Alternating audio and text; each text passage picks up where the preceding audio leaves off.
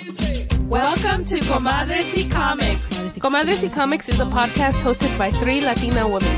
We highlight the Latinx presence in the comic book industry as creators, characters, and fans.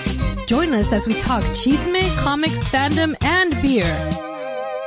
Hello and welcome to a new episode of Comadres y Comics. This is episode 96. We're your hosts. I'm Sarah. I'm Kristen. And I'm Jen. Hi guys, how's everyone doing? Hi. My panza is big and full and content of holiday happenings. Happenings? No, holiday whateverings uh, that I put in my mouth. oh my god, we have so much food, it's ridiculous. I know, me too. I've I've been eating tamales for breakfast, lunch, and dinner for like five days straight. Um, I had pasta for actual Christmas Day, and I've been eating pasta in between the tamales. And my, like I said, my panza feels so big and bloated. Like I feel so horrible, but it tastes so good. that that doesn't stop me. oh my god! Last night I ate some pozole and I ate like six tamales, and then in the end of it all, I decided to eat a uh, empanada de calabaza, mm. and I think that's what gave me nightmares because I couldn't sleep all night. gave you so, oh my god! but yeah. but it was so good, and then you could tell the next day when I went to the restroom that uh, how much I ate.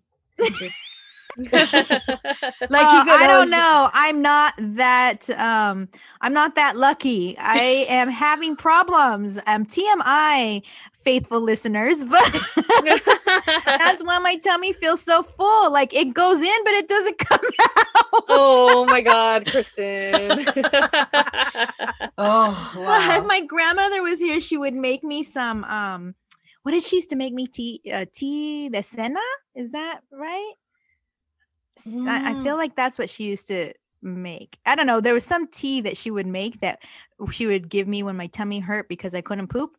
And and it was like some herb or whatever. And I feel like I remember her calling it senna. Mm. But anyway, I I need my grandma to make me tea. what about you, Jen? What's up with you? Although we know she hates Christmas. she doesn't hate Christmas. She can't hear us. Oh, okay. so you have to tell us. Oh, I know that um I know that she told me that she hates Christmas because she gets a lot of orders for food. Oh, and then yeah, yeah, yeah. she spends all the 24th filling the orders so right. then she rests on Christmas Day. Yeah. So uh for for us in particular, we don't celebrate Christmas Day at all but I was keeping an ear out for the neighbors to see if anybody had parties, but nobody right. did. Okay. Sorry, uh small mal- malfunction with my earphones. Um um but yes, uh for Christmas, yeah, no, like uh Sarah said, I'm not actually very fond of Christmas because it's just it's just a heavy work day for mm-hmm. my parents and us and so we just spend the most of most of the 24th just making uh fulfilling a bunch of orders for people. Uh, and this year was no different. There was we did less, but it's still like pretty hectic. Yeah. Uh, and then my mom just made like some extra tamales for us. So when they we were all done and finished and everything, we just ate tamales. Uh, and um, uh, we're we're usually awake till midnight. Uh, so and then we opened our presents uh the that we got and then on the 25th we just made carne asada so that was that was that, that sounds was nice. good that sounds brilliant.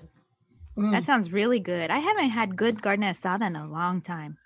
Me too. There's this place here uh, in Carson called La Venadita, mm-hmm. and that shit, it's like COVID doesn't even exist, man. That thing, the line is out the door. Oh, dang. All the time, especially on weekends, because people buy.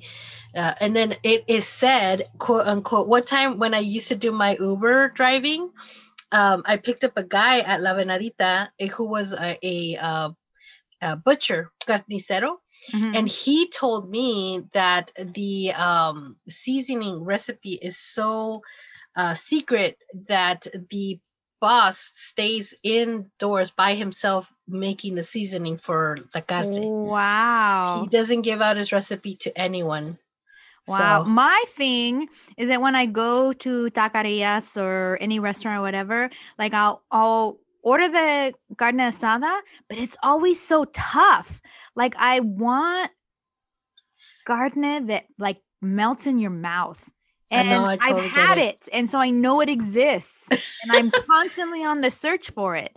But most of them, I think they just do it in such big bulk that like that kind of thing gets lost. I don't know. But it's just I miss good carne asada. Totally get it. Totally get it. Because um uh even with the carniceria La Venadita, even when we've had it good there, there are times where they're a little off. You Mm. know, so we might have to find out what the time frames are where you can get the good stuff as opposed to the stuff that's been there for a while, maybe. I don't Mhm. know. But it's pretty pricey. One time I think Frank spent like 60 bucks just to meet. Yeah. Her headphones came off, guys. She got so surprised. Um, but yeah, and um, so I mean it's it's good.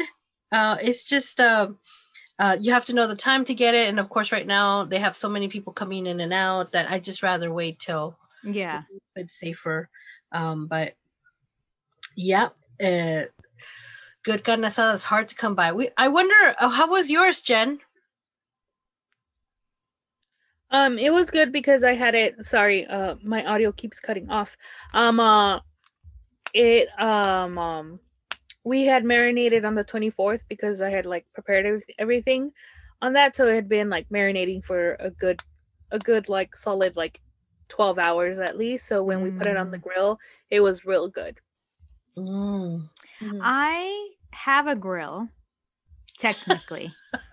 when Eddie's parents moved from Torrance to where they uh, where their house is now, um, they left us their old gas grill, and we used it until the gas was gone, and then we never. Oh my god, Kristen. So we technically have one, but we haven't used it in so long. I'm afraid to open it. Who knows what's living inside of there right now? You're so crazy. Incredible. Um, well, I'd like to thank Kristen because she introduced me to a whole new addiction. It's called Dirty Birdie Soap Company, and I love their scrub. The pumpkin scrub you gave me is super awesome, and it smells delicious. Yes, I'm addicted to it too. Just ask Eddie. Like, uh, she, I don't know her real name, but yes, that's the name of the company that this woman runs. She's local to Torrance and she sells at the local antique street fair here in uh, Torrance, which is the fourth Sunday of every month uh, outside downtown Old Torrance. And that's where I discovered her stuff. And um, that pumpkin bar and also body scrub is just smells so good. I love it so much. And if you love like pumpkin lattes or pumpkin pie or whatever, then you'll love this scrub. And I was telling Sarah, even when I use it in the bathtub, I have to stop myself from like taking a scoop and putting it in my mouth. That's how good it smells. Yeah, and it really leaves your skin really soft. Uh, so I'd really like to t- try that peppermint one, just because I like tingliness. Yeah, yeah, yeah. So that would be really awesome for me to try. Tingliness. Tingliness. peppermint tingliness. Um, but yes, uh, uh, very very excited about that. I I uh, already looked through all their items on the Etsy store. I might take a trip down to Torrance for the fair just to see um, what other stuff they have on hand. Just Mhm. because I like immediate uh, satisfaction. Yes, me mean, too. She also tells me that she, they deliver, and um, you're not that not non-local. So, um, if you contacted her, she probably would like you could meet her somewhere when you're in Torrance or something. Oh, nice. That's super cool. Yes. So, Dirty Birdie Soap Company has an Etsy. I think she has a Facebook. So definitely look them up. Um, and she's super nice, and I just love all their stuff. I also right now my skin just feels so nice and soft because I'm using also her whipped body butter.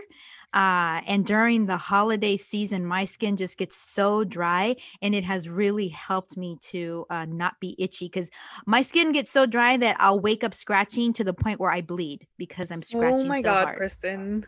Yes. you know, Frank scratches like that too. The other day, I was like, "Why are you bleeding?" He's like, "Oh, I got itchy." I'm like, "Oh my god, can't." Yeah, so maybe I should get the Oh, body men butter for don't both of us. do i mean this is a a, a gross uh like assumption uh, but most men that i know i'll say that don't really do moisturizer regardless mm-hmm. if it's mm-hmm. body or face like i had to set eddie straight when i first met him. I was like you need to have a facial a facial regimen. You have to you don't just wash your face with the freaking soap bar in the shower. You have to have a face wash you have to have a face scrub and you have to have a face lotion and use sunscreen Mhm, mhm. no, I know. Uh, with Frank, uh, it took me a little bit, but I got him on it too. Um, I'm try. I've tried to get my brother on it because he has these super fine lines in his eyelids, and I'm like, "Are are you moisturizing?" He's on no, and I'm like, "Well, there you go. That's why you have these fine lines. That's why you look older than I do." that no, that's how you get them. That's how like that's how you get them to use it. It was like you really want to be looking old AF. tell jackie she's not doing her job like that's our job we got we like i tell eddie you i can't be embarrassed to be out with you people associate you with me and so mm. you need to look a certain way No, and it's true. I'm like, and then sometimes when Frank wears sandals, I'm like, you can wear sandals. It's okay because it's California, but you got to moisturize those toes, dude. Yes Uh-huh. They're ashy as fuck. Yep. Please, please put on lotion on your feet, even if you're wearing socks. Do it. yeah Oh, most definitely. God. But yes, um, I, every Christmas I a stocking stuffer of some some kind of Lancome uh, face cream for for Eric in his stocking. Mhm. Um, and he says he uses it, so hopefully. But this is the second year I he give. could be give the- lying. He could be lying. He could be like, "Oh, this is a this is an extra step in my shower regimen. I'm not gonna do." But it's so worth it Mhm. it really is. It really is.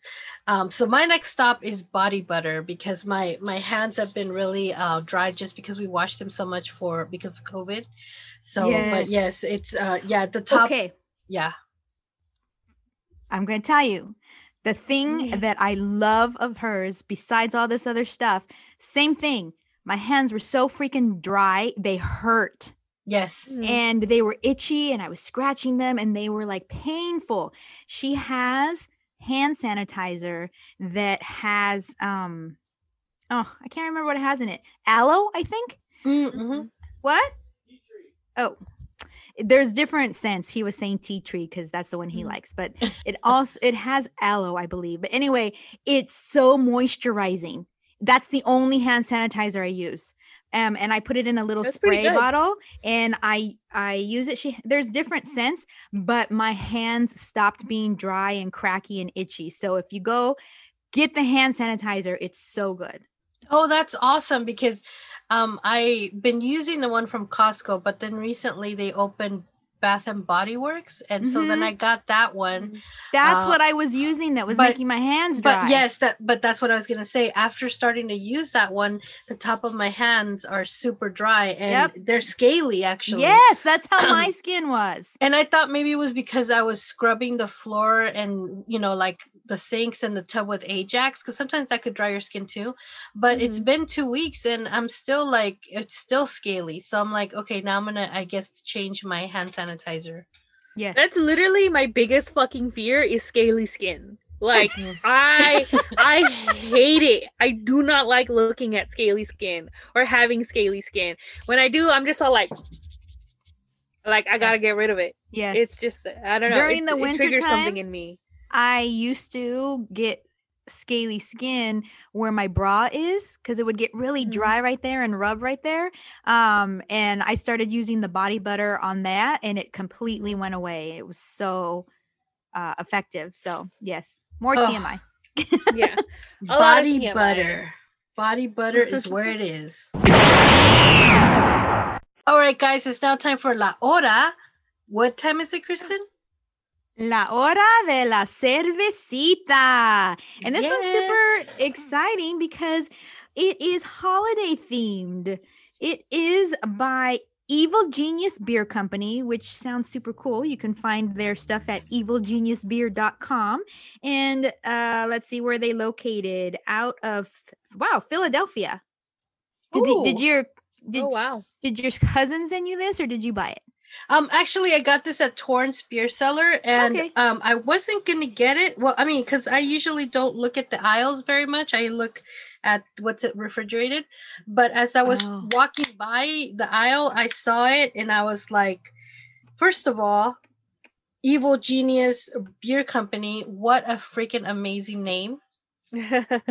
like I'm, I was like, okay, I I already I already like you because you have a cool ass name, and the can was red, so I was like, oh, okay, so it's like off the Christmas kind of, um, uh, seasonal kind of beer kind of theme thing, and we haven't had a real Christmas themed beer anyways, so I Yeah. thought this was this was pretty pretty cool, and this was called Santa. I know him, Fe- festive saison. Okay, so the fact that it's a saison makes me think it's going to be sour. I know, I and and. I thought of that when I purchased it, but I was like, hey, we are about trying different types of beers Yes. and now even opening up to ciders and other canned Yes. alcoholic beverages. So Yes. I thought this would be a, kind of like a good different twist on it because I think I think I was leaning towards another IPA, but and that is a- would have made Jen sad. uh, so it actually says here it's a festive saison, which is ale brewed with rose hips, chamomile, and black currants. So that makes my mouth water reading it. So uh, we'll see. It says very silly names for very serious beers, and something that makes me laugh is on the side of the can. It says Christmas tip, and honestly. This Christmas tip made makes me want to have children just so I could do this but it says Christmas tip wrap empty boxes and put them under the tree. Every time your child acts up, throw one in the fireplace. oh Oh my my god, that's brilliant. that is super cool. You know, the and this is a 7.2% uh, uh vol- by volume. Uh so that's interesting. Um but uh I don't know if you guys no- noticed but all over Instagram there's a lot of like videos that parents are filming their kids with the Grinch like either surprising the photo shoot or or walking into their house and taking the boxes Yes. of presents and stuff and Uh-huh. the kids are yeah. crying and crying and screaming bloody murder and i think i think wow you guys are really traumatizing those I kids. know. I thought that too. they were good for you. i'm like wow you guys therapy's Yes. gonna be very expensive I saw one in particular. It was a little girl, and she's sitting there, like smiling for her pictures. And I guess he comes to sit next to her, and she doesn't realize it. And the person is taking a, a succession of pictures, and so it captures the actual like moment where she realizes that he's there, and her- face is just like completely like, terror Yes, Mhm. terror. And then one of the last pictures is like her running towards the person taking the pictures. It's so funny with this look of terror on her face. yeah oh my gosh th- oh my gosh it's it's terrible but it's funny for adults i guess but yeah. But yes so this Why this, else? Why? What better reason to have children than to have to terrorize them them for in- your own entertainment? that's awesome I guess. All So right, the- I forgot we were going to drink beer. so the can is red and it's it's uh it's really festive it has these little um uh, snowflakes on it and of course it says evilgeniusbeer.com you can follow them online. They have an instagram facebook and a twitter at evil genius beer. So uh let's see what we got. It smells sour.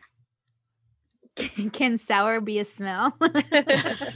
Sour is a smell if you ask so it's a really dark ambery red reddish kind of uh, copperish uh, color of the beer um and it smells like she said sour so I think Oh. if I remember correctly, saisons are actually Belgian style brews, Mhm. and A hundred percent. This is a Belgian brew. I can taste it from beginning to end, and I fucking love it. It's not Yeah. sour, by the way. Yeah, I, I no, was it's not. I was really interested to see how the chamomile would translate in a beer. I can taste it. Yeah, and chamomile for those that I I honestly just learned this like maybe uh, five years ago. Chamomile is um the the manzanilla, Yes. and I did not know that. Oh, you did it? No, no, I actually um when that song that song from No Doubt came out eh, where she says I'm just sipping on my chamomile, I was like, what is she sipping on?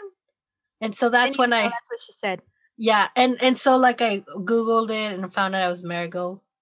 I mean not marigold, um manzanilla, manzanilla. Okay, so Belgians are my favorite brews. Um Allagash, as all of you may or may not know, is my favorite brewery. It's a brewery out of Portland, Maine. Um and uh Allagash Curieux is my absolute favorite. You can buy, I think it's like a 20 ounce bottle for $20, a dollar an ounce. Um, and it's just, and it's also the reason why Monkish used to be my favorite uh, brewery in the uh, area that I live in because they did only monkey uh, monkish they did only belgian brews for a long the longest time until they couldn't keep up with all the ipa breweries around them because people just love their ipas honestly i don't even think it's about taste to be honest with you. I think it's people just are in love with the abv high percentage abv Yeah, of an ipa that's that's what i think it is. And then Pretty much. after they want to get as close to drinking liquor without actually drinking liquor, Liquor. which to me is like, what's the point? Just drink liquor. But you you know, know, I, quite- over time I mm-hmm. have grown to appreciate it. yes. But again, IPAs where I was like, no way, I can't stand them. Oh my god, they're horrible. But I, I, my palate has, I don't know if it's matured or denigrated. because I'm not gonna lie, I'm one of those people who's like, I want the most bang for my buck. Give me an IPA. Mhm, mhm. hmm Um, well, I I love my IPAs, but uh, but I also love Belgian style beers. Um, having one of my favorites is uh the one that brews Delirium Tremens. Uh, That's very Belgian style, and so and I'm yes, you're absolutely so right. you got to go actually taste it at one of the actual breweries over there. Oh, it was Ooh, yeah. fantastico. um, oh, just so and and oh my god, any beer anywhere, the Chimay, all of them, you know, and they have a bunch of bars. I don't know Another of my favorites. and it was just oh amazing, amazing. I would okay, so there is this tour that takes you to Belgium and it's a actual uh it's a tourist company where you sign up and you're going over there to run a marathon in Belgium and then wow. after the marathon it they take you on a brewery tour. I Oh, to do that so badly. that is amazing. Oh my god, that would be super cool. I think you should that should be like on your bucket list. Yes. Hopefully travel will be a thing at some point again. Oh, in I life. forgot. I forgot about that. I forgot about that. For a moment there, I mean, I was just transported there and I forgot that we can't travel. Mhm. But you're right. And oh my god, I don't even know if there's any relief in sight. I mean, God, I hope so. Yeah, me too. Because the world is so amazing. I mean, I just saw Braveheart yesterday and I was like, I want to see Scotland. but I yeah. freaking just want to go like to places here in the United States. I mean, of course, there's places worldwide that are amazing that I'd love to see, but like even just traveling from state to state is an issue right now. So, Mhm. um, yes, I am so like about that tour and it's like so much money it's so expensive but i would love to do it so i'm gonna start saving for it right now maybe by the time we can travel again i'll have enough money oh, that's a great idea. I love that idea. So what do you guys think? I I'm really really pleasantly surprised with this brew. So, one of the things that I actually can taste in here is I I taste um nutmeg. And I don't Mm. know that it tastes very uh holiday-ish. And I don't know if that was on purpose. I mean, it's a a beer called Santa. I know I know him. Um it doesn't say that on here, but it's very um spicy to me. Like not spicy You're hot spice, right. but but like spices like Mhm. cardamom and cinnamon and nutmeg. I, I Oh, yeah. that in here.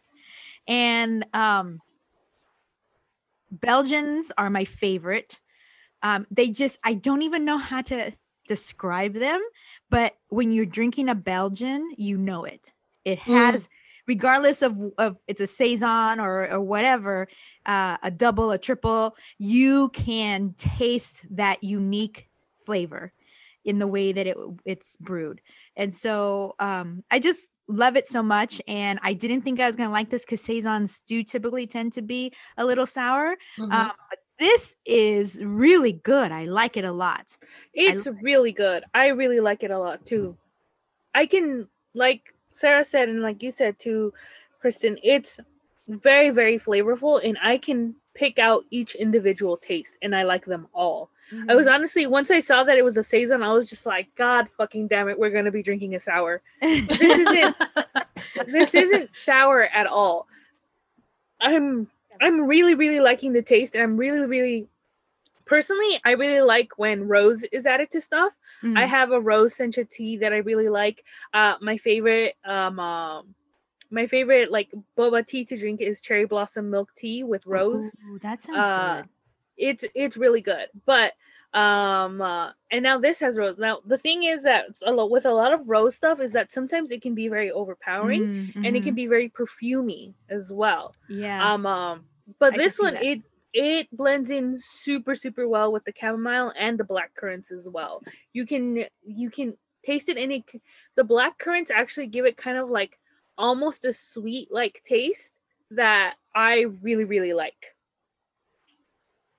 what about you, uh, Sarah? Oh, sorry, Jen. That's fine.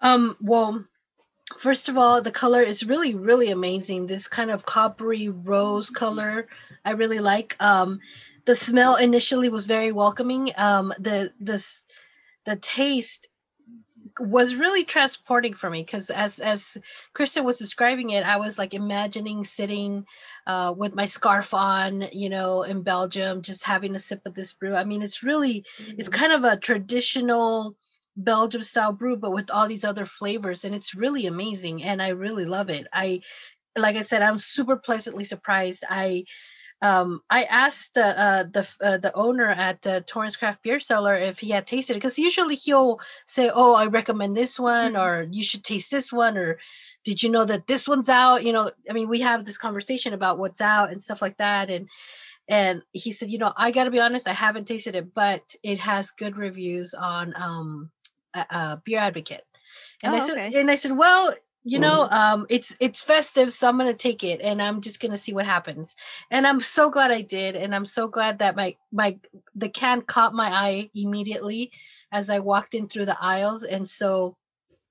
And it turns out that they did have this in the refrigeration, but I was looking through the aisles first that it just caught my eye right then and there. And so I think they're doing a great job. I'm I didn't read up that it was an East Coast brewery, but the name uh, is just super freaking evil real good. genius yeah. beer company. I mean, like that's a genius move right there, having a really cool name. So um I really like this beer, and I actually wouldn't mind looking them up and seeing what else they would have Mhm. on stock and seeing what else, what other kind of brews they might uh, have out here in the West Coast. Yeah, uh, one of the things I do like about uh, Torrance Craft Beer Cellar is that they have a Belgian section in the refrigerated section. So I always go nice. straight there. Yeah, they actually uh, put their beers by uh, classification, which I really appreciate because I could totally skip the lager section. Although, although I actually have gotten some good lagers because I'm always on because like I, I've already mentioned this many times over the summertime I had an issue with beer panza and IPAs were just way too heavy. So I was going specifically for lagers and pilsner pilsners. And I've actually found a few in there that are very flavorful well, I mean, I still look. I'm I'm not gonna lie. I still take a look because a lot of the ca- uh, a lot of what attracts me to choosing a beer is also the can artwork. Yeah, me too. So I feel like if they take the extra time to be creative, I feel that it's gonna show in their brewing process as well. Mhm. So, and of course, there's my favorites that I follow. yeah. Uh, so, um, but this is a really happy surprise. So I'm ready to rate it.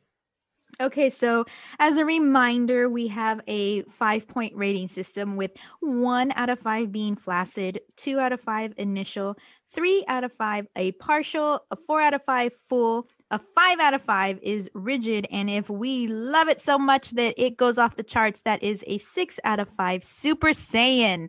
So, Sarah, what do you rate? I am really happy with this. I'm gonna go rigid. I'm gonna go rigid. Nice. It's it's full of flavor and chamomile is something that I have not tasted in a beer. So and it's just Mhm. done so well, and it just is such a complimentary uh, flavor to this Belgian style beer. So I, I really like it. Okay. So this Mm-hmm. is Kristen. I am also going to give it a rigid. I'm give it rigid. I'm going to give it a 5 out of 5. I loved it from I did not at first love the smell cuz I swear it's smelled sour and I was so like cringing like oh this is going to be sour, but the flavor was so surprising and it was so good from the first uh the first mouthful. It was just amazing. So I would definitely, I mean, I know it's a seasonal beer, but I definitely also would drink it again, buy it again, and also um, look to see what other beers that this particular brew company has. Excellent. What about you, Jen? Um, So I I'm really surprised by how much I enjoyed it. Uh so I'm gonna give it a rigid as well. I really enjoyed it. I really like that you can taste each individual uh thing that they described as well as they giving a very like kind of almost spicy herbaceous uh taste as well. Um so I'm gonna I'm gonna go with a rigid. I really enjoyed this one. This one was a good pick. I can't believe I, I can finally say I have a saison I like. So that has been the beer review, guys. And now it's time for Chisme de la Semana. And guys, I have some chisme for you. Now, Tell as, as we all know, uh, Wonder Woman, um, Wonder Woman 2, it's WW 1984, came out free for HBO Max and in selected theaters around the world, I believe. Mhm. Um, Mhm. on the heels of its uh, success, I'm going to call it a success, guys. Um, uh, this is Sarah, and you guys can come at me. It's okay. Uh, people have been coming at me on Facebook because of of my review on uh, Wonder Woman uh, Part Two, 1984. Anyway, so on the heels of that success, uh, we have now learned that um, that they have Wonder Woman 3 is being fast tracked following the sequel's current 80, 85 million WWD date. Uh, and and it's gonna be we're gonna see uh, Gal Gadot of course as Wonder Woman and Patty Jenkins will return as the um, as the director. And I think that they had already decided to make Wonder Woman 3 um, Mhm. uh, way before the release of the Wonder Woman 2 just uh, on Christmas Day, only because I think uh, the movie was pushed back from March. So it was supposed to be released in yeah. March. And so Mhm. um, they felt really good about it and they decided to just fast track uh, three. So, yes, guys, there will be a Wonder Woman 3 movie coming out soon. I hope.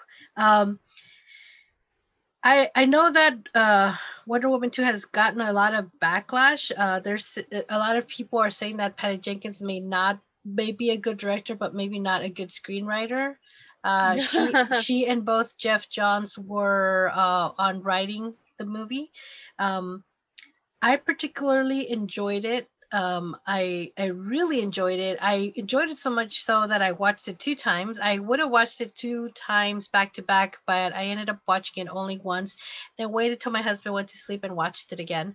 Um, but um, yeah, I I I know I'm getting a lot of backlash because people are saying that what movie did you watch? Because the one I watched uh, sucked ass, and I'm like, and you know, there's a lot of a lot of uh, criticism, but you know, I think I think for me the thing was that I wasn't expecting I wasn't expecting uh, lightning in a bottle twice, uh, so to speak, Mhm. like lightning to Mhm. strike twice, because the first one uh, gave us such a an emotional like seeing all these women Yeah. working Mhm. together, powerful Amazons, and you know it was just so powerful.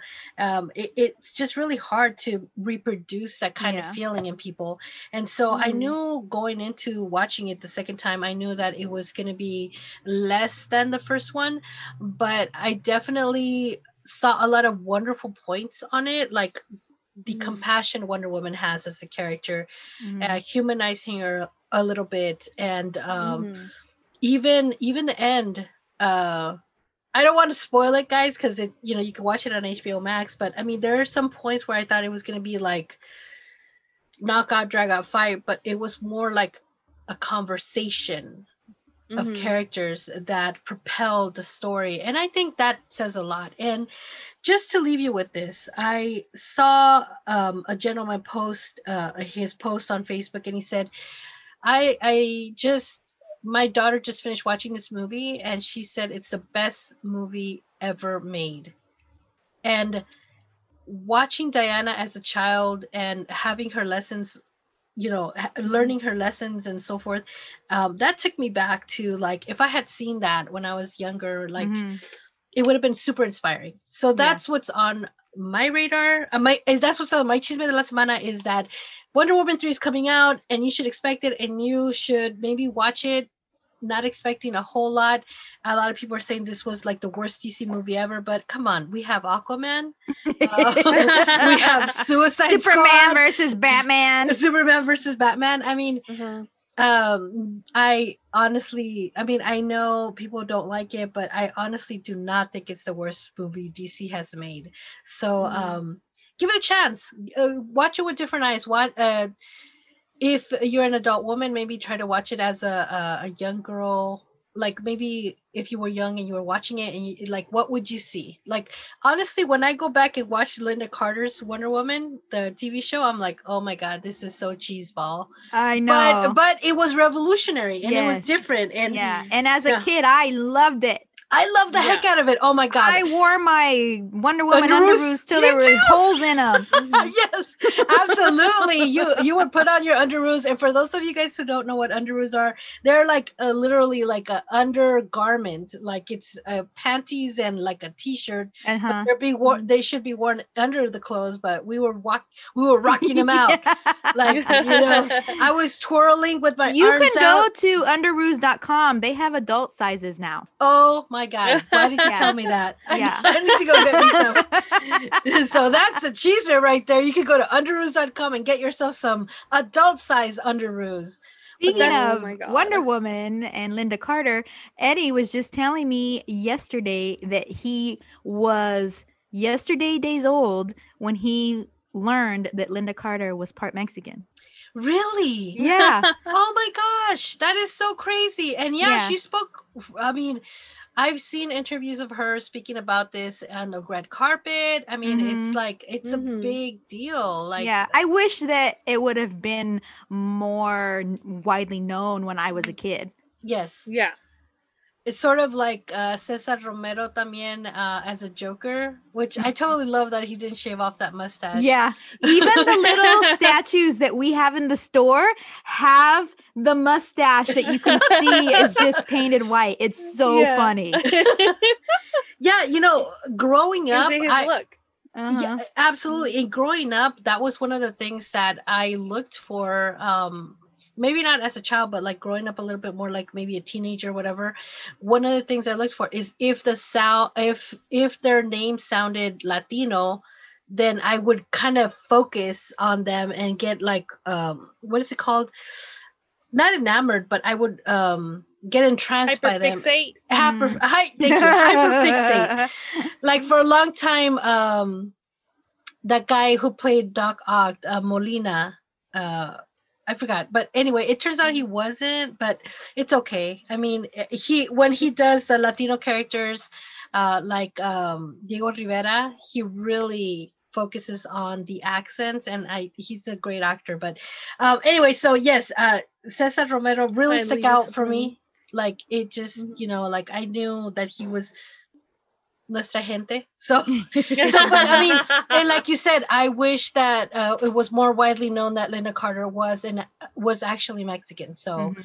is but, uh, actually is Mexican. actually- I'm you know what? There's- there's She's some- not dead. I know she's not dead. Um, but yeah, and um, you know, there's there's a little Easter egg after a little bit of the credit uh, uh towards the end of the scene. So I mean, I I, I don't know. I I mean, I want to talk more about Wonder Woman, but I can't because I don't want to spoil it for anybody. And this is like too soon of an episode. But you guys, uh, give it a chance. I mean, uh, a lot of people are going in with high expectations. I understand that completely. But we're in a pandemic, and most of us just want to be entertained and want to be taken out of um, the situation we're in right now, and just want to be Mhm. transported. And I, I, I, I welcome you to let yourself be transported with this movie. That's all I have to say about that. yeah. All right, guys, it's now time for our book review. What are we reviewing today? So today we are reviewing Algeria is Beautiful Like America by Olivia Burton and drawn by Mahi Grand.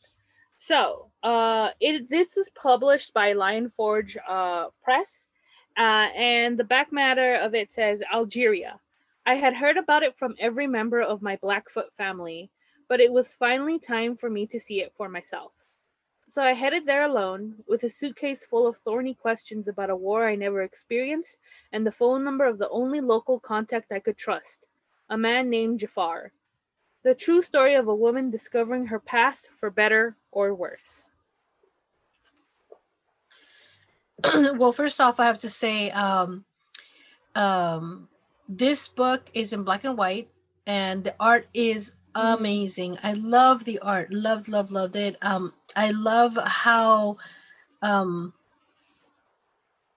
how it was sor- storybooked as far as like the pictures that were included, and the pictures that the the character, the main character, took were in color. So Mhm. I don't know. It was like a really great pairing of the black and white with color pictures.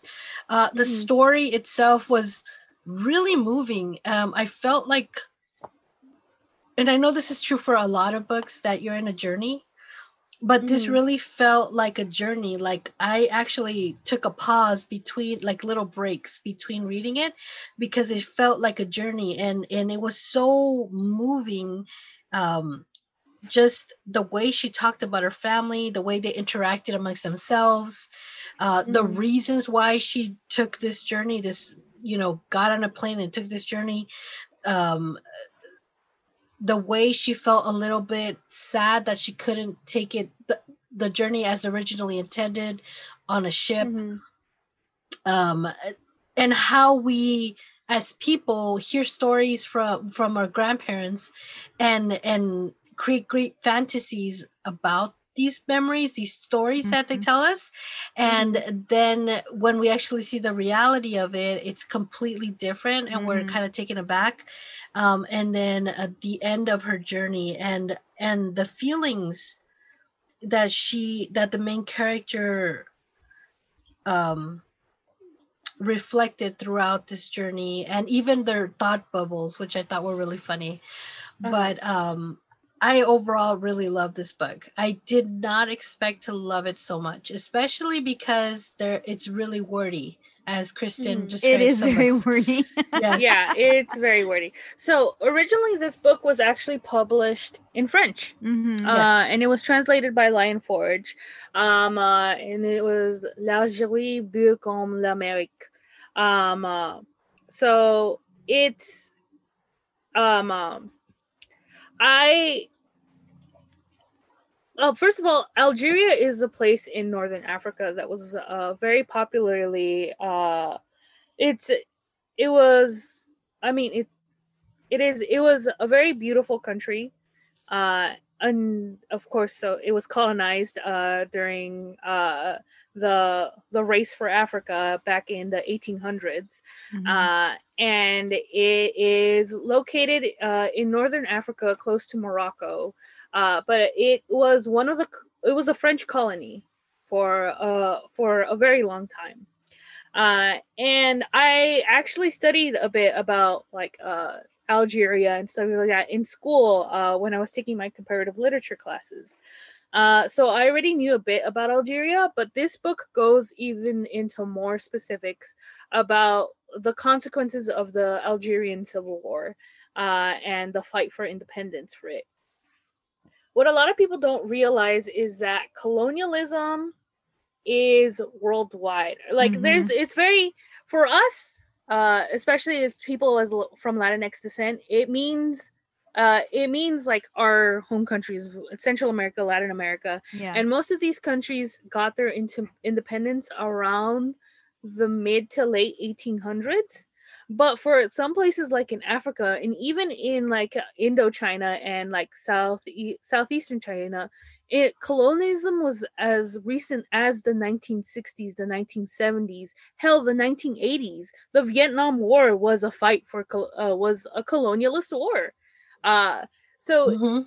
colonialism as we know it uh like or as we're taught about it ended around the 1980s what a lot of people don't realize that is that a lot of countries now are under neo neo-colonialism which is basically a form of colonialism that isn't as we are typically taught and that is now frowned upon uh but it is setting up a country or um uh, and infiltrating it Mhm. uh and making it basically so uh so dependent on the country that was its col- its colonizer that they are set up in a system to fail. Mhm. so that they are dependent on that new nation. Ea most of central america most of latin america uh most of africa uh and most of uh southeastern china or basically the southeast. Uh it's and this book brought back a lot of not only a lot of the lessons that i learned while i was taking my classes but also a lot of old feelings about like identity and what it means to be the child of immigrants and how it is that you yourself view your mother's country or the mother country basically Right. Mhm. uh as i was reading it i just i i resonated with the character a lot but also there was to me there was v- a very vast difference and that was she's white Mhm. Yeah. her experiences and her feelings to me above all else the book felt more like she was trying to find a reason to be like my family didn't do anything wrong my family was not the colonizers Mhm. basically she was looking that was right and it was just kind of coming face to face with the fact like uh she didn't want to like she didn't want to view her family in a bad light but there was like a lot of like evidence that maybe they weren't as good as she thought that they were or that the country wasn't as great as her grandparents and her mother had led her to believe and that's something i think that we all come face to face Yes. I know that when I before I went to Guatemala, my parents talked about it.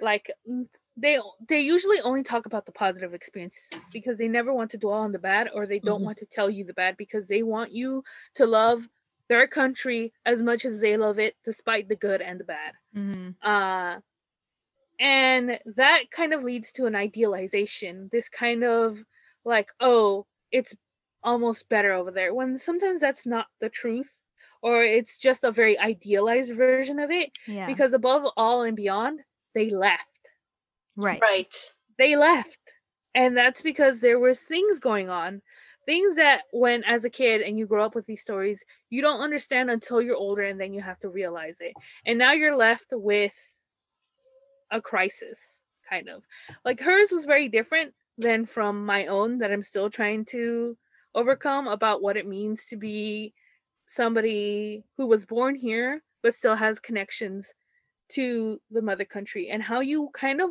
you want them but at the same time you or at least for me personally, I when I go to Guatemala, I feel so out of place. But every time I come back, I want to go back. Mm-hmm. And and I don't know, there should be a term for that. I don't know what it what that term is. But it's it's something to be it's something else to feel the experience of going to a country that you thought would feel like home but isn't but you want it to be so so badly sorry i'm getting a little bit emotional um but getting the book- emotional watching you get emotional. no, no, and it's it's absolutely true. I mean, I I'm I'm I'm I'm feeling you so hard right now because uh, when I was a teenager, right before I was a teenager, I kept saying I'm Mexican, I'm Mexican. Anybody asked me, I'm like I'm Mexican, I'm Mexican. When I went to Mexico and I finally voiced that uh, to the to my Mexican uh, cousins and uncles, and I'm like, yeah, I'm Mexican, and they laughed at me. They Mhm, flat out laughed at me. They're like, "You're not Mexican. mhm, You Uh-huh. have never lived here. You don't know what it's like to be Mexican." mhm. and that's when i knew that i had to i had to embrace who i was como dice la india maria ni de aquí ni de Ni- allá mhm. uh-huh. and and it is- hurts it fucking it does it's it's a very painful experience and sometimes something that you have to come to terms with i think as people who who are born here um uh, like and i think it's very specific to sometimes like first generation uh, second generation uh people and once it's your like third generation or more you i think you might be a little bit more comfortable i'm not entirely sure i think kristen you're third generation right I'm second. you're second generation. Mhm. Okay. Because after a while you've kind of established I think once you're third generation, you're you've kind of established yourself. And so there's no doubt to you that you're either American or you're in this case you're French or stuff like right. that. Yeah. Um I could definitely But- see that if I had children, um, mhm.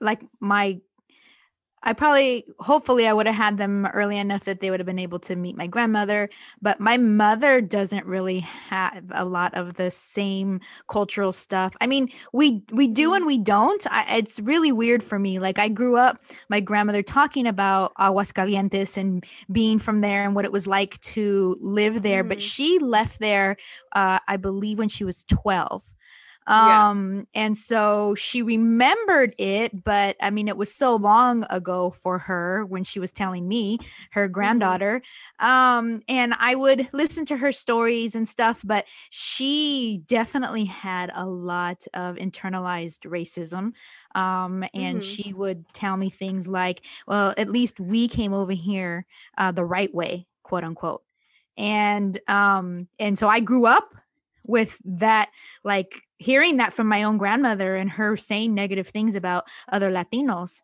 And um it was very confusing growing up. And as i grew up in a small town and then went to college and was introduced to other latinos and and other races period uh after or ethnicities i'm sorry and cultures period. After b- growing up in a small town it was very very eye opening and i think that my appreciation for my own culture and my own familial history did not come until well into my 30s Uh-huh. and i completely agree with you on that only uh, because you know after i was laughed at and everything then i was like well i'm just going to try to uh, assimilate Mhm. to being Mhm. american or whatever that means quote unquote right so i mean i even made it a point to whenever somebody talked to me in spanish sometimes i would say like i don't understand like I I've, Like- I've done that. Uh-huh. like I, like i completely turned my back on it. Hmm uh, but then like you said kristen like in my late 20s um i i lost my mom. And so then i went on a journey to find my latinidad again you know Mhm. um and so one of the companions i had was uh, like yahoo chat and so i would go into international chat rooms and chat in spanish and one of the things that my spanish writing and reading got way better chatting with other latinos Mhm. and so um and that's where me coming back to it uh came from and then of course i married frank uh Mhm. which if you guys knew me back in high school it was the complete opposite of what i thought i wanted in a man you know, or what i was attracted to Yeah. um but uh yeah, I've never seen him wear black eyeliner. exactly. So um the thing about being human is the ability to grow and to embrace change. And that's one of the things I got in this book as well is like the embracing of change and even her mindset. But you're right. And there was a point, Jen, that I was like, Mm. oh my God, I thought this was going to be like about like this great family and you know great ancestors and all that stuff but it, it and and in the middle of the book i'm like oh my god blackfoot you guys are the colonizers and Mhm. that was a little bit Mhm. hard to read be, eh, because they were basically responsible for touching other people that were lower or under them or were actually native to Algeria and stuff like that and and I'd wondered how it is they touched those people and one of the things that was said is that there was a proverb that was created uh, because of those people because of her family of Mhm. her great grandparents um, they said something about like um, the well the water from the well of a blackfoot is better is is better than the beer from the local town or something like that Uh-huh. basically what happened is when the blackfoots bought up all of the land um the people that got all the money because they got money for it who knows if it was what the land was worth but um they actually drank their money away Mhm. so Mhm. that was just like a little bit heartbreaking and and it it's kind of it's kind of like reality just slapped you in the face Mhm. like uh it was just uh it was it, it, it, it, it in a sense like from you know daughters of immigrants uh it, it's it's a little hard to read some of the negative stuff that might have happened in the past that you're trying to unearth Mhm. um uh, and then there's a, a some heartbreak on the stuff that you hope that she will find um Mhm. because uh, obviously what what uh, how many years had passed like 80 years have passed uh, Mhm. between her returning and stuff like that from her family moving forward and then to france and then having her return and stuff like that Mhm. it, it was like uh, about anywhere 50 60 i think uh 80 years yeah, yeah like yeah. the house was like 80 years old and stuff like that Mhm. uh, but the proverb you were thinking was is a glass of beer from the fabry well is better than rain from above so it was Rain it's a from above. proverb yeah so it was a proverb that basically meant that was uh, it could be either good or bad basically Mhm. um but the the main thing the book itself is kind of uh it's definitely an introspection uh of family history family like uh not and like uh kind of like it's of family history and like own personalized like trying to like own uh personal identity as well but i think it also it, i don't know if it was intentional or not and it probably was but it's also a very stark i think to me contrast of two different experiences of from two people that are from algiers because she is the she is the descendant from white colonizers and she herself is white Mhm. and her guide Jafar was uh, a, a Muslim man Mhm. raised in a Muslim Algeria, uh, or at least the the Arab uh, part of Algeria, who were historically discriminated against and were not allowed the right to vote, even though they were about ninety percent of the population. Mhm. So her family came from uh and I kind of like this contrast about how like originally her great grandparents were poor were poor French farmers who came to Algeria, made their wealth uh, and then became rich in Algeria. Um, uh, and they fell in love with the country. And then, so her parents, uh, her grandparents, and her parents are Algerian born. They're they're French Algerian born people who, when the Algerian Civil War broke out, had to leave because then uh, what kind of was happening was, and it's a tale as old as time during the 1960s, uh, due to communists and a lot of like fights for independence and stuff like that, and like the Cold War and stuff like that. It all it all gets tied up together. It's the 1960s is messy, is what I'm trying to say. Um, but uh, they were French. They were French born Algerians, so they had a place, a high standing in Algeria as French born, uh, as uh, French born Algerians. Uh, so they could vote. They had they historically had money, uh, and they could and they usually were they were basically the upper class. Uh, but Algeria was 90% uh, Arab, which is a misnomer as well. There's many different ethnic groups in Algeria. Uh, not all of them Muslim, but a grand majority of them are. But they were historically denied uh, rights in Algeria. And so when the Algerian Civil War broke out, it was these people led by the National Liberation Front uh, mm. that uh, which was a heavily uh, kind of theo- theocratic movement, but in its uh, in and of itself was very. There was a reason that they had a lot of support, and that's because a lot of the Muslim people in Algeria were discriminated against, and were not. Uh, they were they they weren't allowed to vote they weren't allowed to have like good jobs they weren't allowed basically to rise in society they were meant to stay as the lower class and live in the lower class there's a lot of problems of race and class that get mixed up in the book that I was able to detect. And it's also one of the things that I actually have a problem with France as a country mm-hmm. is that they constantly say we have no problems of race, and then I'm just all like, what about Algeria? Like, there's yeah, like there's the there is a very strong discrimination in France against Algerians or people that are uh, Muslim or the, who they think are Arab.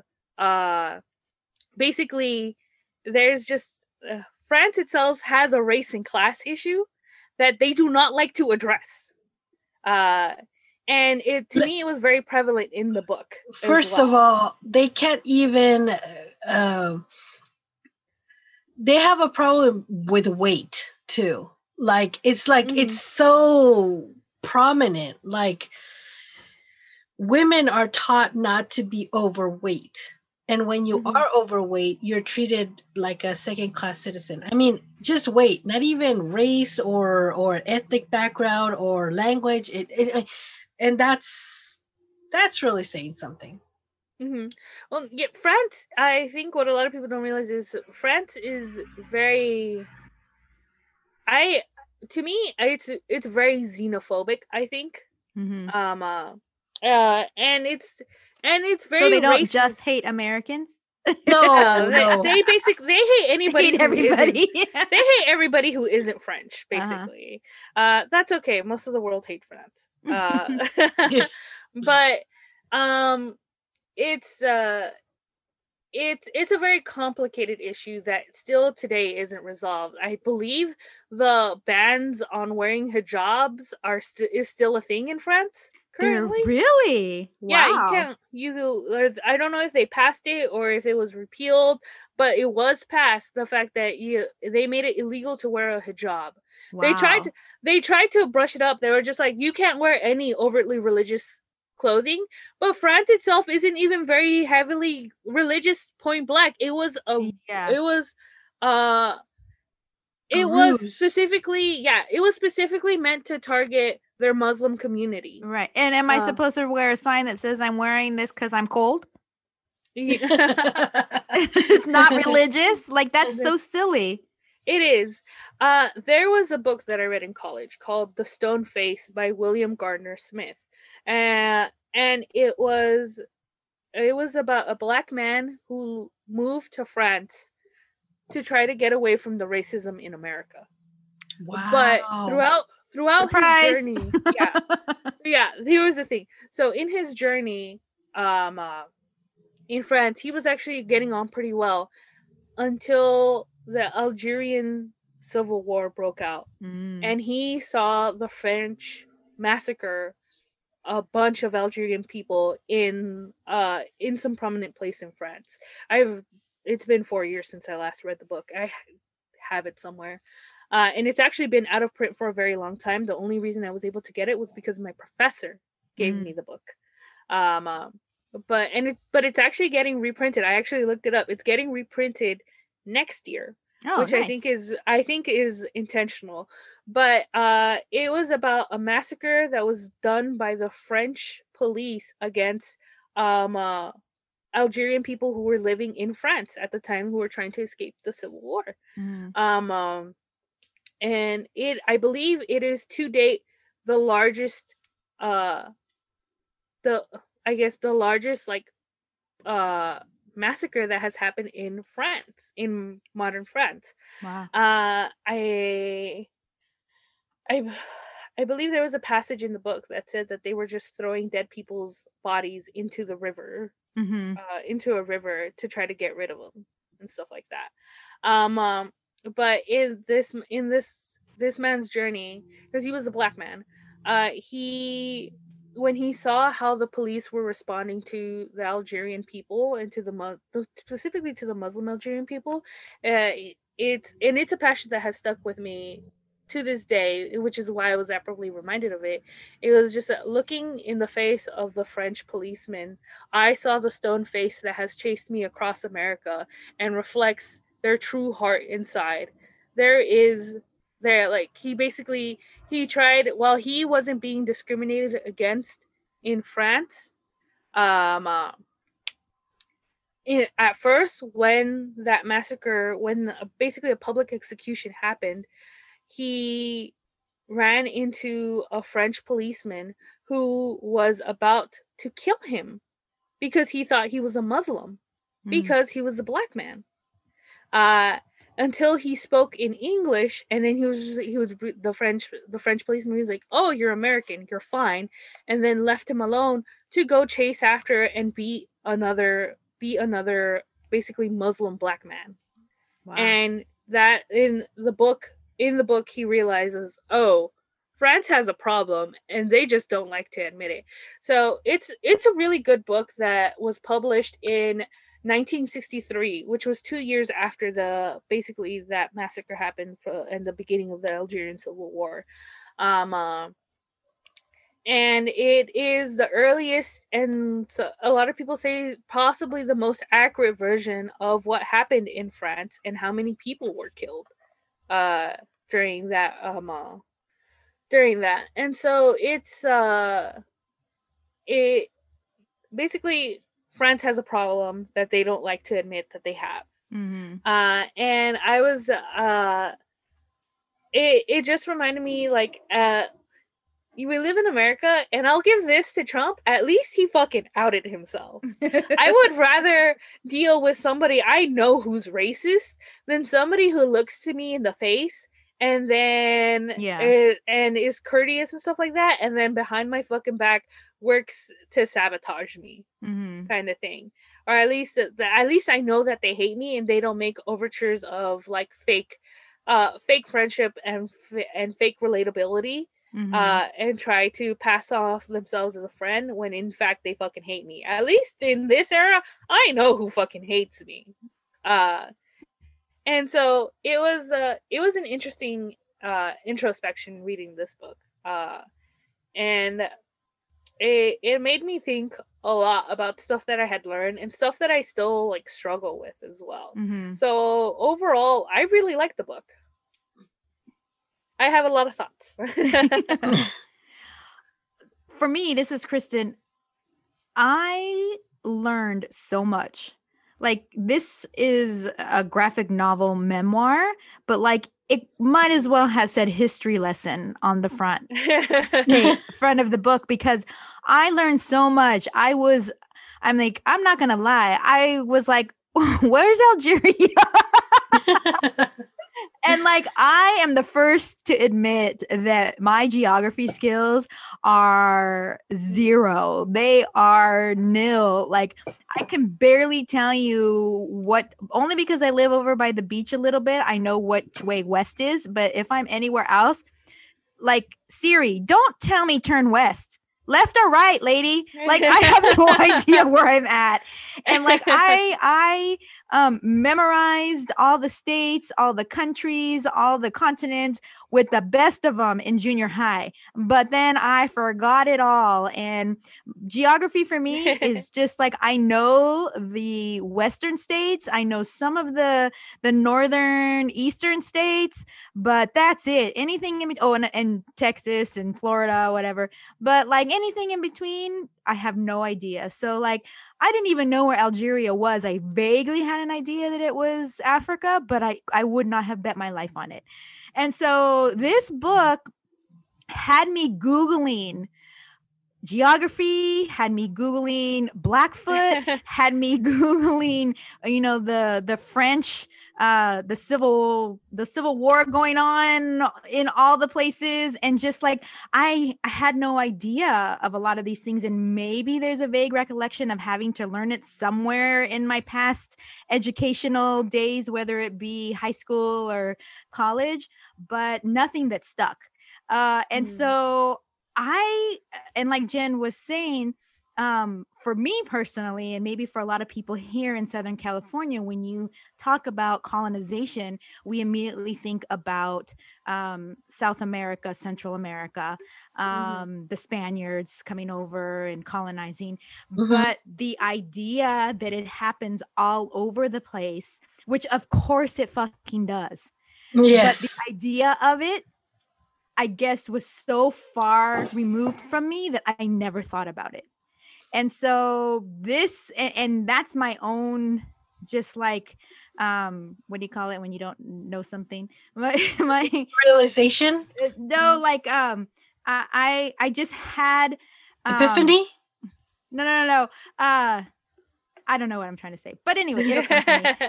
Um i feel like this book like opened my eyes to so much that i think uh, cognitively, obviously, I, I knew that this stuff happened everywhere, but I never like out of sight, out of mind type of thing. And to actually mm. read such a personal story of this woman having to deal with trying to search out her family history only to fully come face to face with the fact that her family um, were racist as fuck.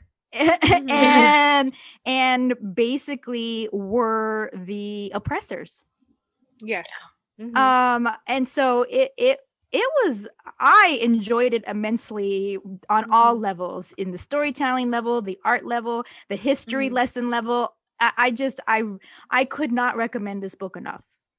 Oh 100% i uh, absolutely also, agree with you. Yeah. Go ahead tim. Go ahead Oh yeah, I said also I think I feel like it's also a good lesson into the origins if anybody was interested in learning about the Arab Spring and the origins of the Arab Spring and how a lot of these uh, heavily Muslim countries are kind of are currently this is a good book to kind of get into that and into like kind of like world politics too.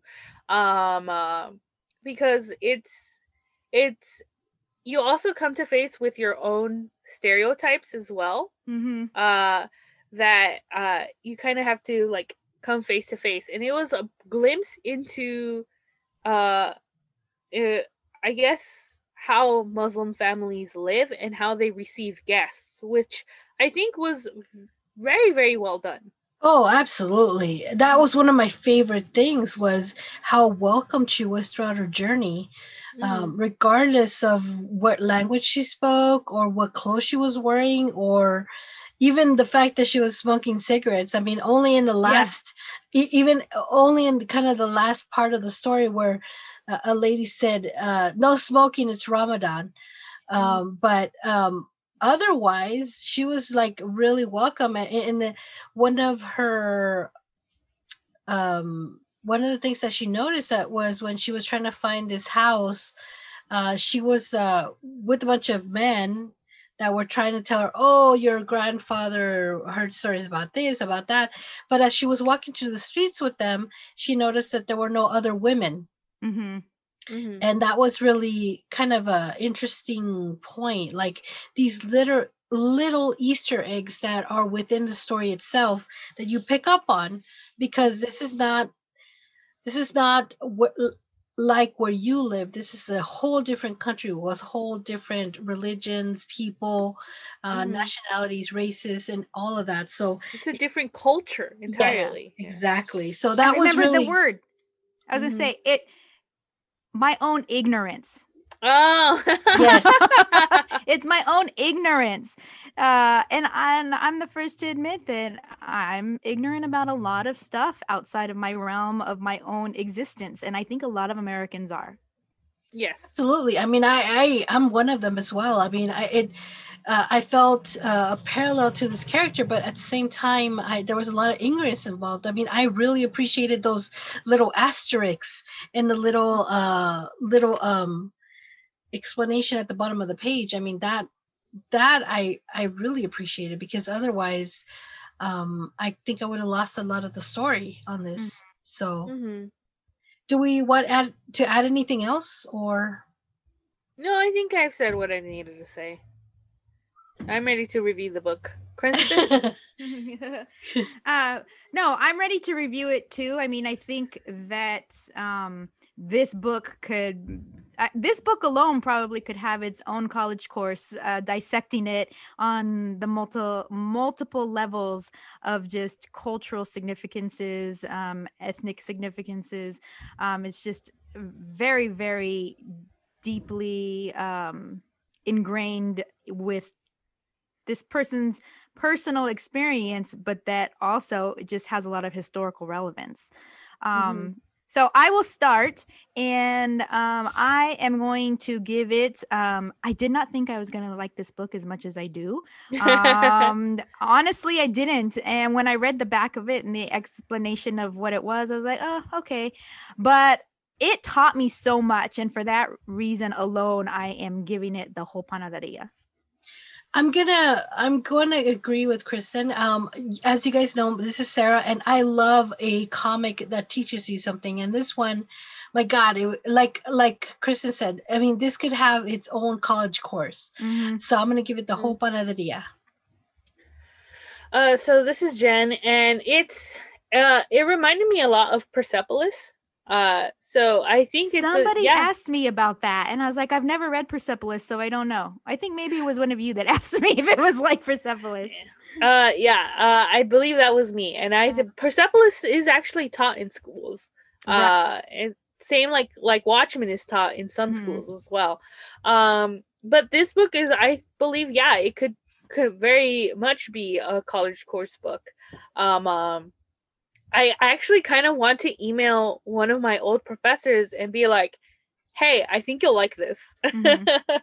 if he hasn't hasn't already read it but Yeah. he was he was a giant nerd so he might actually not have um um but i'm yeah i'm gonna give it the whole panaderia as well uh simply because of the feelings it invoked in me and the questions of identity and past but also it just it was a nice refresher course into stuff that i had actually studied about Mhm. uh and i was just like oh shit my brain remembers this uh, That's pretty good. You got your money's worth from that course. I yeah, shit, man, I did.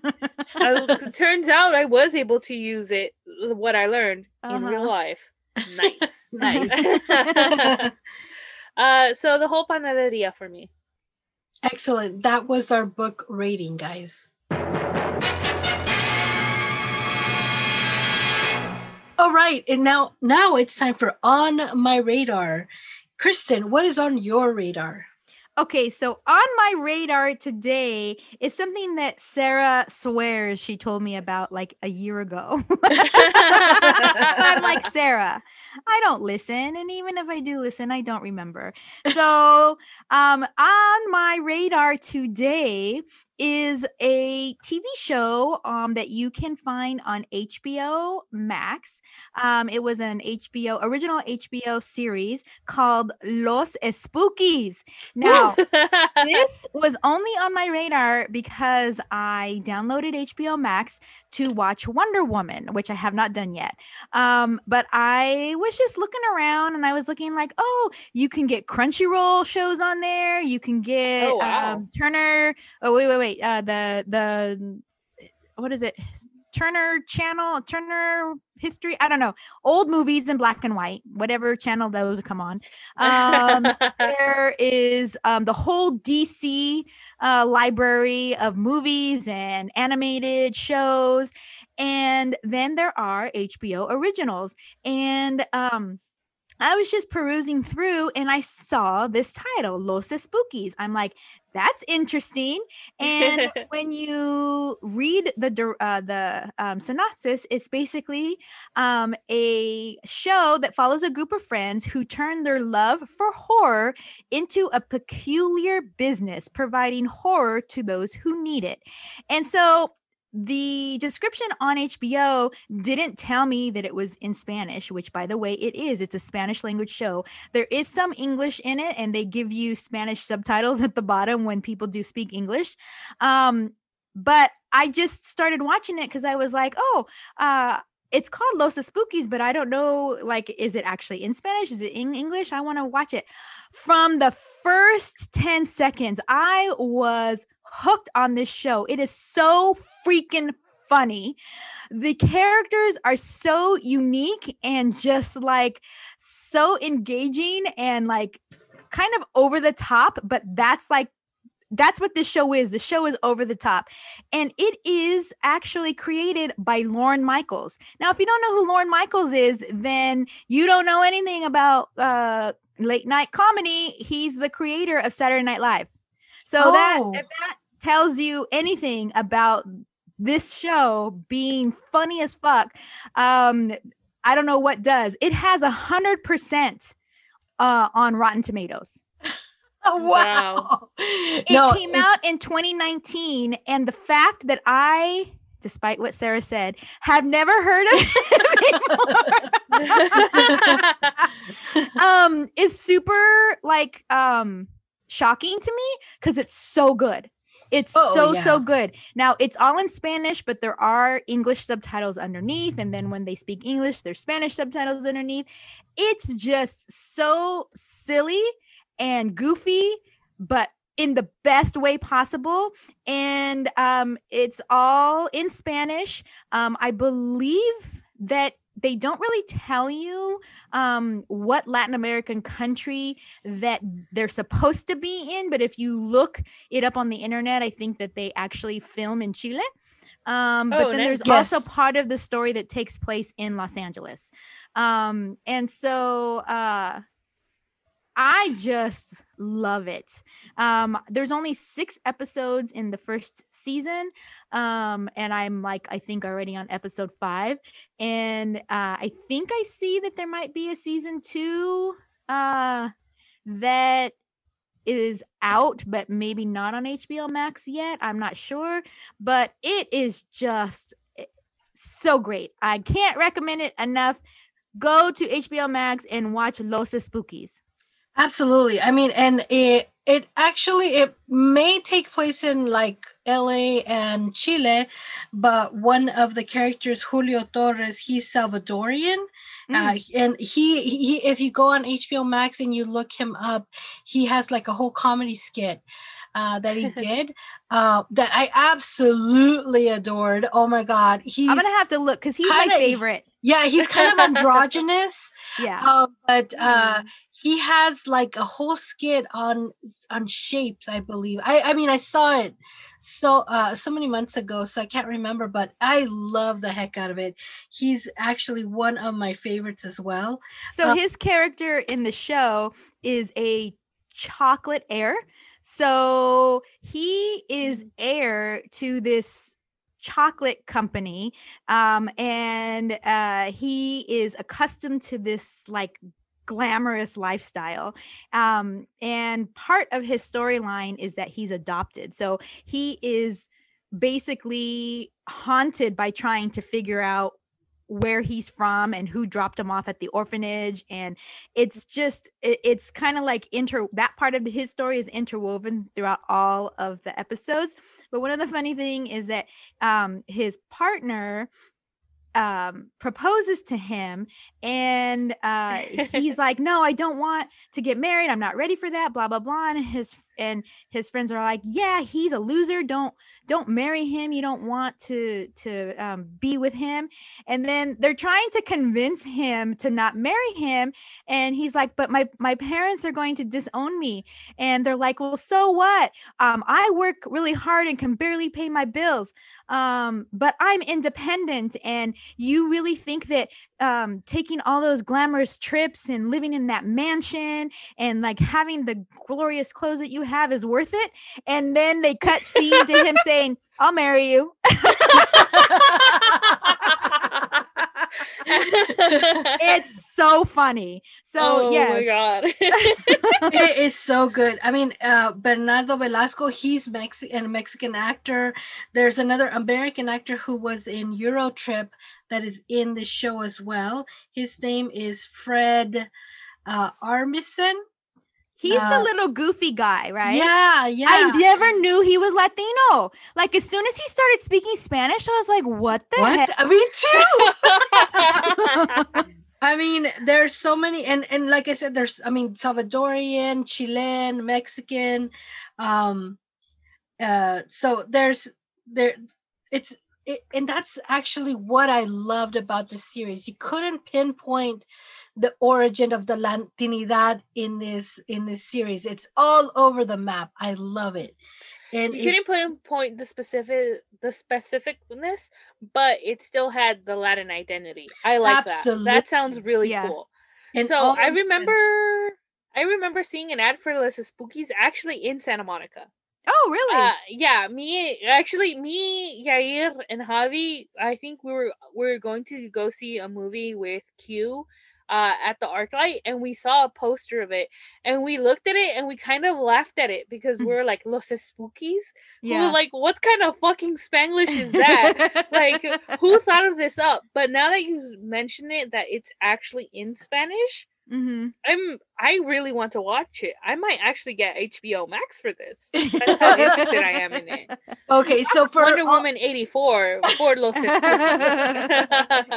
So for all of you guys that are listening and actually got HBO Max to watch Wonder Woman, now you have an excuse to watch Los Espookys because I we can't recommend it enough. It is amazing. I I've been waiting for season two forever now. It seems like forever now, but I I, I don't even know how I came across it. Like I uh I think I was just like sometimes I just shift through and just swipe and swipe and swipe.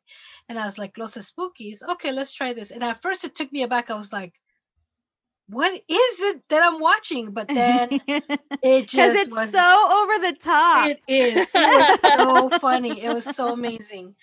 Um, well, on my radar, this is Sarah. Uh, Netflix came out with a documentary on the rise of Lat- uh, Latin uh, rock en español, rock latinoamericano, and Ooh, it's called Rompe Todo, Break Everything, and it's several uh, several episodes long, and you just are taking from the beginning of like the 1950s, like you know, um, uh, uh, Robert, no sé si es Roberto Guzmán, Alejandro Guzmán, and all of those like 1950s pop kind of songs to like the the rock that it is today. The and it Mhm. just it's such a it's such a great view of it, and I really appreciate because now I feel that there should be a Spotify um um um listening um what do you call them um Channel. Playlist? playlist yeah Oh. there should be a, a spotify playlist that is called rompe todo based on this series because not only did I see my my actual favorite bands uh, represented on this documentary, but I also uh, discovered new ones. So if you guys are Oh, out there wanting to find, and I'm not saying new as in oh um, they're new now. I'm saying new as in they existed before, but New I to was you. never exposed to it. Mhm. Yeah, Mhm. there, there was a lot of revolution behind rock in Espanol, and I loved the heck out of it. I I just went through the whole series all in one day, and now I want to watch it again because I feel like I want to like actually jot things down as I watch it now. Oh, but that's pretty I cool. highly recommend it. Um, it's oh, it's breathtaking. I think. I And would you say it was on Netflix?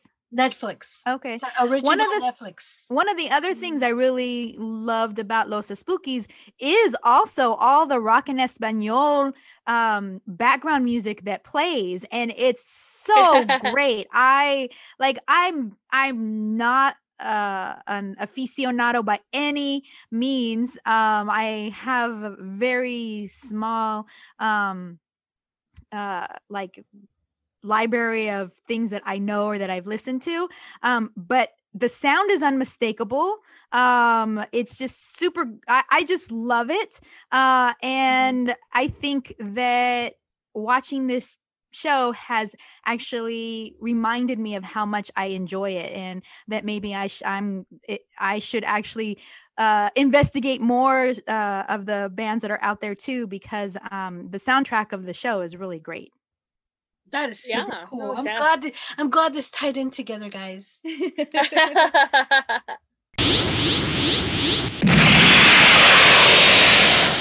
And now it's time for Juntos y Fuertes. What do you have for us today, Kristen? So today I have something that's super interesting that um, I think everyone should check out. It is a uh, website called Cinema Tropical, uh, so cinematropical.com.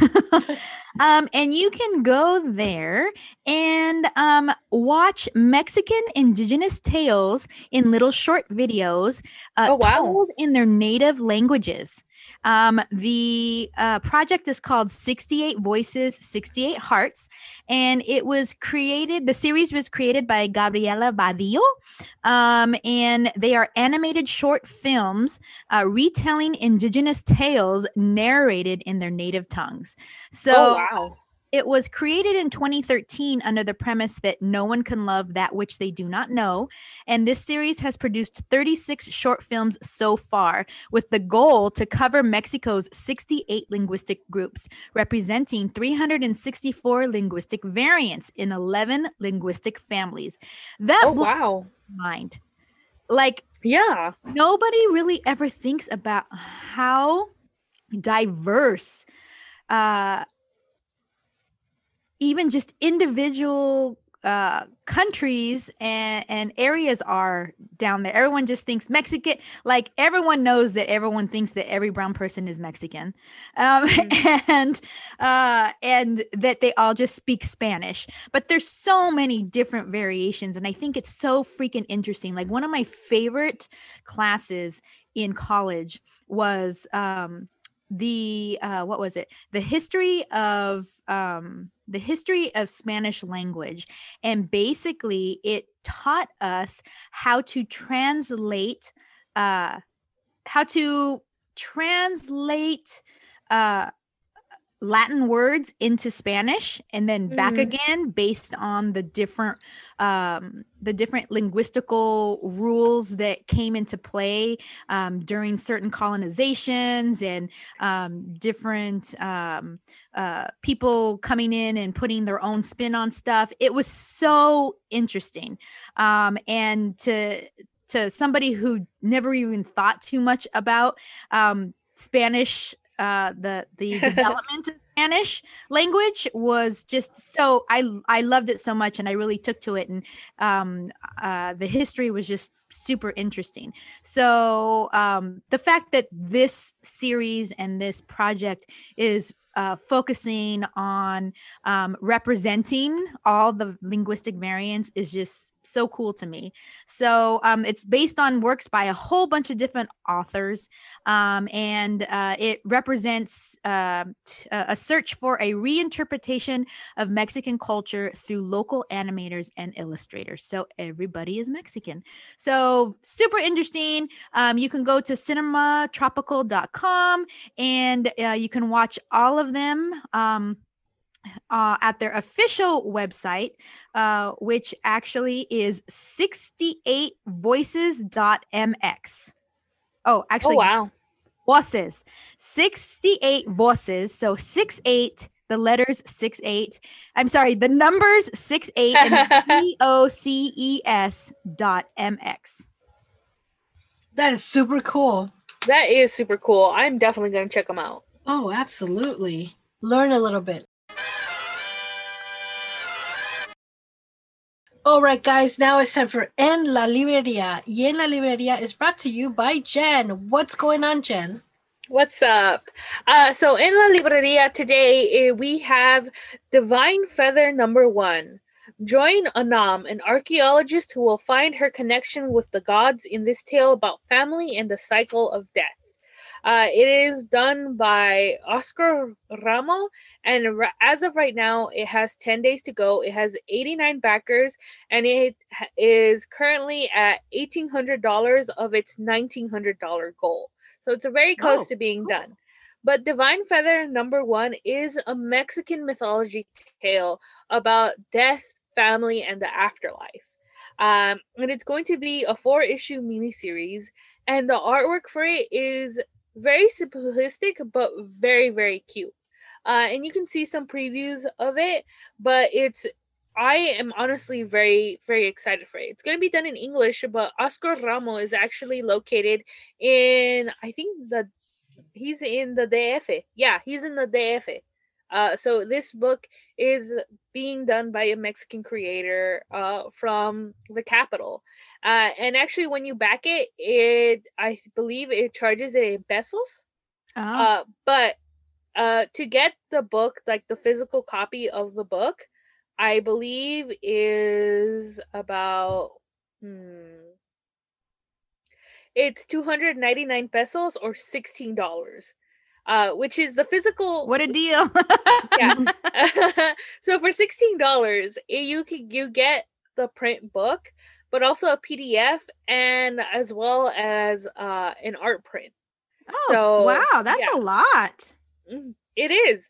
Uh and actually for about um uh there's another one that's like a little bit more. Uh and this one specifically has uh even more like I believe it's still like so the other one is I believe it's 200 it's 299 pesos at base and you can choose on add-ons but then there's another one that's just 300 pesos so literally one peso more and you get like a, a specific set of, of stuff. You get the comic you get the pdf you get a personalized wallpaper you get like a bag of board you get three art prints you get three trading cards uh three postcards and like you can choose to add on more stuff so it's very very cheap and the artwork for it looks very very wonderful Oh, it's so cute. I'm looking at it right now. The art is so super cute. It is. I think it looks really, really good. Uh, so Divine Feather, uh, number one on Kickstarter. Please, uh, I 100% recommend it. I was looking through it. It looks really, really cute. It looks wonderful, and I think it would. It's a great children's story to tell about. It looks like it's going to be a great children's story story to tell about death and and moving on and the like process of grieving uh as well so um please please back it it has as of right now oh 10 days to go Mhm. apparently uh uh with and it has 89 backers and it's almost at its goal. It's literally like just a little bit away uh from reaching its goal. So divine feather number one by oscar ramo on kickstarter.com Thanks so much, Jen. All right, guys, it's now time for saludos. And saludos goes out today to Bobby Hernandez. Uh, he has Chicago a- Bobby. Chicago Bobby. he has his first episode out on Facebook. It was a Facebook Live interview with none other than comic book great Javier Hernandez, and it's called Cuentos y Comics. Um, he uh, oh, debuted that, uh, that on December the 26th, uh, and it was e- 8 p.m. Central Time on Facebook Live. But you can go and follow Bobby Hernandez, and you can see, or you can just even check out Javier Hernandez's uh, wall. Uh, what is it? His wall, his postings. yeah. You'll be Mhm. able to see the um the interview there, the interview link there. So he has uh it doesn't look like he's created a Cuentos y Comics page yet. So if you Bobby if you follow Bobby Hernandez and maybe search Cuentos y Comics, you can follow him and see his very first debut interview with uh, none other than comic book great Javier Hernandez. And we wish him all the luck in the world. So saludos goes out to you, my friend. Thank you so much, Chicago Bobby. All right, guys, now it's time for the end of our episode. Where can they find us? As always, you can find us on Facebook at Comic Comadres and on Instagram at Comadres y Comics. you can find us on Twitter at Comic Comadres, where you can send us a DM as well.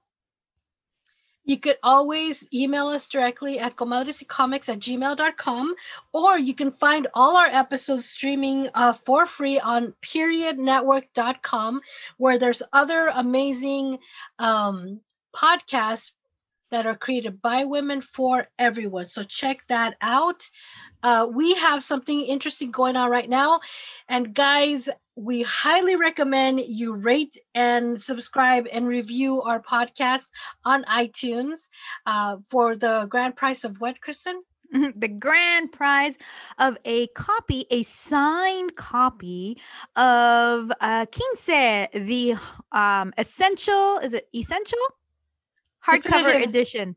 Definitive. Definitive hardcover edition. um the most amazing hardcover edition um basically this copy of uh, Quince which is a story all about Lupe who is a 15 year old girl who discovers that she has superpowers on the day of her quinceañera and she has them for one year and one year only so this story is all about Lupe trying to figure out how to be a superhero and a teenager and a daughter and a sister and all that stuff all rolled into one. It's so such a great uh, book, and this is the hardcover bilingual edition that has one side in English, the other side translated into Spanish, and in the middle is sandwiched a whole bunch of awesome, cool, um, extra back matter, but it's really in the middle. Um, but so so cool. People um contributed to it like uh, dr rojas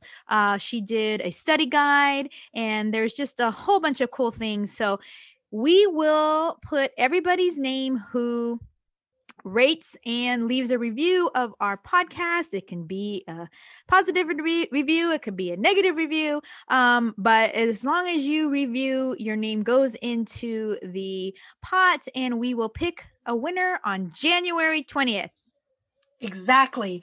And just so you guys know, I know that we have been mentioning that you can rate and review our podcast on your favorite streaming platform.